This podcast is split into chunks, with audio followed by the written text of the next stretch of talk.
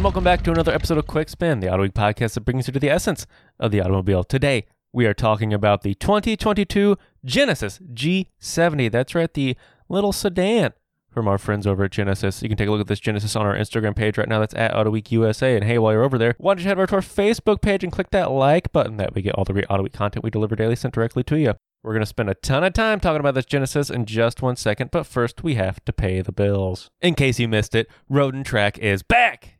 Bigger, bolder, and better than ever. The magazine you've loved for years is now the ultimate lifestyle magazine for automotive enthusiasts. And now, when you subscribe to Road and Track, you'll receive six supersized issues a year, access to digital content, and so much more. Hop on in by visiting roadandtrack.com slash autoweek. That's R-O-A-D-A-N-D-T-R-I-C-K dot C-O-M forward slash A-U-T-O-W-E-E-K. And Patrick, tell me about this 2022 Genesis G70. I can't. That's because I drove it. Yeah, we're still Yeah. we're still doing that bit. Yeah, it was the 2022. Get ready for this. Genesis G70 AWD 3.3T Sport Prestige, and boy, is it uh, you know, hey, it's a mouthful and a handful. Obviously, I'll give you the broad strokes real fast. 3.3 liter turbocharged V6, like you'll find in a lot of the Genesis products. Good engine. Uh, I think an eight-speed automatic is what's behind it, and I'm sure I talk about this all and more. This is the Genesis answer to the uh, like the Kia Stinger, which let me say, So this is their smallest sedan, correct? you could say it's the entry point into the Genesis lineup, but I don't think Genesis would be happy if anyone said there's an entry point. So this kind of puts it as a competitor with a pretty tough set. This is like sort of three series, C class kind of level we're talking about. That's correct, and you could even throw like the IS Lexus in there, Sure. and uh, that whole swath of executive uh, compact cars. I think they would be called, or Well, I'm excited to hear about this because that's a pretty rough competition. So I'm very curious about what you thought about this. It is stiff, but hey, before we get too far into it, let's give us some conversation fodder. Let's go to my walk around. And we are walking around the 2022 Genesis G70. This is the all wheel drive 3.3 liter. Uh, I'll give you the full name the 2020 G70 AWD 3.3T Sport Prestige. Quite the mouthful of uh, numbers and letters, but hey, it's Genesis and it is a G70 and it is as you're probably expecting, I'm going to say from the rest of the Genesis lineup, fantastic. Uh, G70, not being the GV70 or any of the GV lines, this is the sedan. This is the smallest of the sedans that we're going to see. And this is the 3.3 liter turbocharged one, so it's a pretty potent little combination here. Uh, yeah. So let's talk about it. This is the refreshed one. Obviously, it is 2022, current model year. So it's got the fun, really thin headlights and massive grille that we're seeing across the Genesis lineup. I believe it was facelifted in 2020. So, yeah, it's a it's very stylish looking, relatively smaller car, but uh, again, smallest that we're going to see in the states from the Genesis lineup. Man, Genesis has really come online with the styling. The grille, to be, you know, the grille's kind of polarizing, but the rest of the car, wonderfully styled. Big sunroof. You know, this is this is uh, a nice entry point into the luxury brand that is Genesis, and not to confuse with any of the other Kia products that this might resemble, perhaps. On the inside, beautiful perforated quilted leather seats, uh, red accent stitching, and red seat belts. Very sportif, I think the French would say. Um, yeah, eight-speed automatic, so no third pedal. Leather wraps uh, basically everything. Leather and metal, nice stuff. Monostable gear selector, uh, drive mode selector on the center stack, physical knurled dials for the temperature controls, the HVAC, as the kids would say. Seats are well bolstered, uh, not super tight. This is definitely not a track car, but they they hold you well enough. Yeah, it just definitely feels like a nice, well put together car. But none of that matters. What matters is how it drives. We're gonna take this on a quick spin. I can't stress enough how competent these Genesis cars are. I mean, and, and SUVs. Well, you know, I spent some time in that GV80, and I was just, I mean, I like would just sit in the cabin, even though, even when we like got home, just to like relax because it was so nice in there. It was so comfortable, so luxurious. I'm a huge fan of what they do inside. And I will say, you almost have to. I mean, if you're Genesis, do a really fantastic job with these cars, Mhm. especially in the sedan segment. I mean, yeah, fewer people are buying sedans uh, across the board, but still, I mean, when you're when you're dealing with competition like the C-Class Mercedes or a 3 Series, you you have to bring your A game or else you're just not going to sell cars.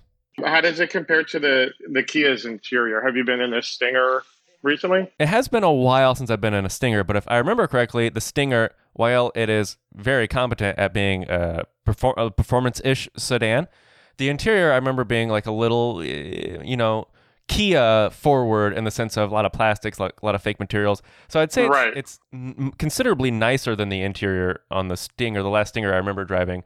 Um, but I'm sure when you move up the price sheet, the up up in the option sheet of the Stinger, you can definitely get a a nice interior in that as well. But I, I think the move would still be to, if you're looking dollar for dollar, maybe hop in this Genesis instead. Yeah, I would guess if you're looking at this Genesis, if you're picking this as opposed to the Stinger, you're probably probably a luxurious interior is high on your priority list. Yeah. But, you know, it's also high on most people's priority list high performance driving, which I don't really do, but I do take it out for a quick spin. And we're going to go to that right now. All right, so it's 3.3 liter turbocharged V6. Uh, we're looking at 365 horsepower, uh, managed by an eight speed, and this goes to all-wheel drive. So obviously, you get a lot, a lot of traction. I don't know how this, you know, in inclement weather, I bet this would be very handy um, on normal dry pavement. You feel like the front wheels claw a little bit, but it's not really searching for traction as is. Uh, the power does come on though when you get into boost. It is not goofing around. It is 365 horsepower. I think that's one of the sweet spots where you get with just having enough power to be really sporting. Um, obviously, it's not Hellcat 700 horsepower. You know, it's it's not going to really surprise anyone, but it, it is. It's enough to really get rolling. Um, unlike other Hyundai and Kia and Genesis products, the it sells a analog is maybe not the right word for it because it's digitally controlled, but it still has a physical speedometer. So when you turn on the old turn signal, it uh, only shows up the the wing mirror camera only shows up in the tachometer area. So I can get a little tricky if you're bouncing around these cars like I am. Let's give it the beans. It does the 3.3 liter pushes you back in the seat. Power comes on relatively quickly. The transmission manages gears well. You know all the other jargon you want to hear, but it does it all well.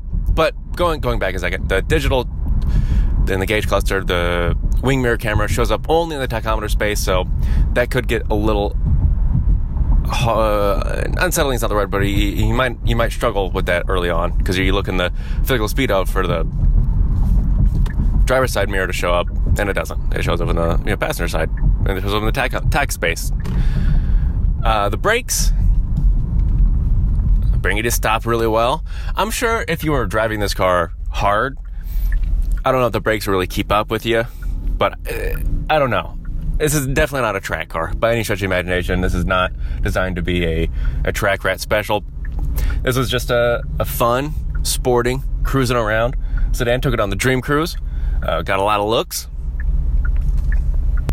But I think that does about. Uh, I think that covers just about everything that I need to chat about. Let's head back to the studio. Road and Track is now fully loaded. Subscribe today at a special intro price of only 30 bucks a year, and we'll send you every supersized collectible volume of Road and Track magazine. Learn more about the reimagined lifestyle magazine for automotive enthusiasts at roadandtrack.com slash autoweek. Sounds like you enjoyed driving that Genesis.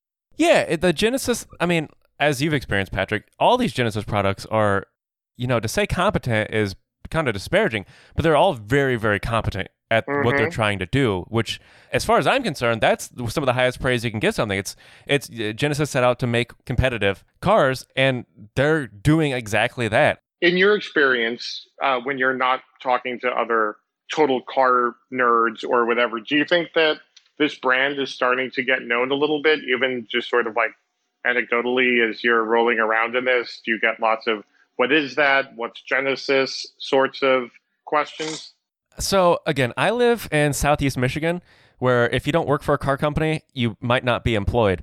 Um, so Right. Yeah, I, I don't think if the, the the the set I'm dealing with is exactly fair, but it seems like at least around my neck of the woods, Genesis has a, established itself pretty well. I mean, I've seen multiple non-manufacturer plates, I should say, on uh, like G- GV80s and stuff. Mm-hmm. So it seems like Genesis is kind of getting its bearings, at least in southeast Michigan. hmm Now the sedans, I think, especially this sedan, is not on everyone's radar exactly. It doesn't have the same, you know, Right. buzz around it, such as the Kia Stinger. Um, but I I think that Genesis in general is starting to get its legs, but its sedans maybe not, ex- ex- except for the G90, which I think is established. It's because it's so old, because it's already established itself. But I, I think that the, this car definitely had some people asking, "Hey, what is that?" Which that's a that's a pretty good pretty good compliment when you have a stranger asking what a car is. Truer words. Truer words. All right, Wesley. What's its raison d'etre? Tell us. Yes, that's a good question. And it's a difficult question because, you know, sedans, nobody likes sedans. Sedans are going the way of the dodo. Um, that's a little hyperbole, but it's it's not exactly far from the truth. Sedan sales are always shrinking. It's a shrinking segment, especially, you know, kind of luxury sedans is a shrinking segment. So mm, it's it's it's hard. It's a hard it's a hard fight to get these. But I think its place in the world is to have a relatively affordable place for someone to hop into a Genesis and then roll themselves into, say, a G90, a G80, or a, a the GV crossovers, because that's obviously where everybody's going is crossovers. So I think this serves as a fantastic low, not low, relatively affordable Genesis that will help spread the message. Now, is it successful at that? I hope so, but that that's where I think Genesis is going with this, and I think that as far as the product, I think it definitely hits that. It's it's not missing a beat as being uh, the the most affordable of the Genesis vehicles. What is that number, by the way? Well, uh, I should I should caveat this. This as as you're familiar, Patrick, and these listeners probably are as well. We do not get base model cars. No. Sometimes we used to, and now for whatever reason, no one gets base model cars. Uh, so this, when I say relatively affordable, I cannot afford this. Not on my best day could I afford this. But this 2022 G70, as as uh, tested, sits at 53,945. Oh, okay. So 54 Because. I've seen I've seen like around forty going around, but that must be the real absolute base. Yeah, that's that's that's kind of the entry point. So the MSRP on this vehicle uh, without options is forty four two. So that's Okay. that's extremely, I think, reasonable. That's kind of right in line with the average transaction price of vehicles these days, which is hovering around forty. And then it adds uh, it adds a good amount of options on there, which you know I don't know if I don't know if you need it. Get the Sport Advanced package is forty three hundred bucks. Uh, do you need that? I don't know. The Sport Prestige, and on top of that, the Sport Prestige package, which I think you need to get, is another thirty nine hundred bucks. So do can you do without those? Probably. Um, but then again, if you want luxury, yeah, a big ticket, True. a big ticket does help. Well, Wesley, thanks for uh, driving around in this G70 for us. It's uh, very appreciated. Hey, it's hard work, but somebody has to do it, and I, I will gladly uh, do that again. And hey, Genesis, if you want to give us a, a year long loan of a G70 or a 10 year long loan, whatever, I'm more than happy. But I think that's a good place to put a pin in it. Thank you so much for Patrick for asking the, asking the hard hitting questions. And thank you so much for listening. If you could head over to Apple Podcast Store and drop us a five star review, I will shout you out as soon as I read your fantastic reviews. And uh, yeah, if you while you're cruising the internet superhighway, if you could head over, head over to our Facebook page and click that like button, that way you get all the great Auto Week content we deliver daily sent directly to you. And I know I just said this, but I'll say it again because it's worth repeating. Without your listenership, none of this would be possible. So thank you for listening.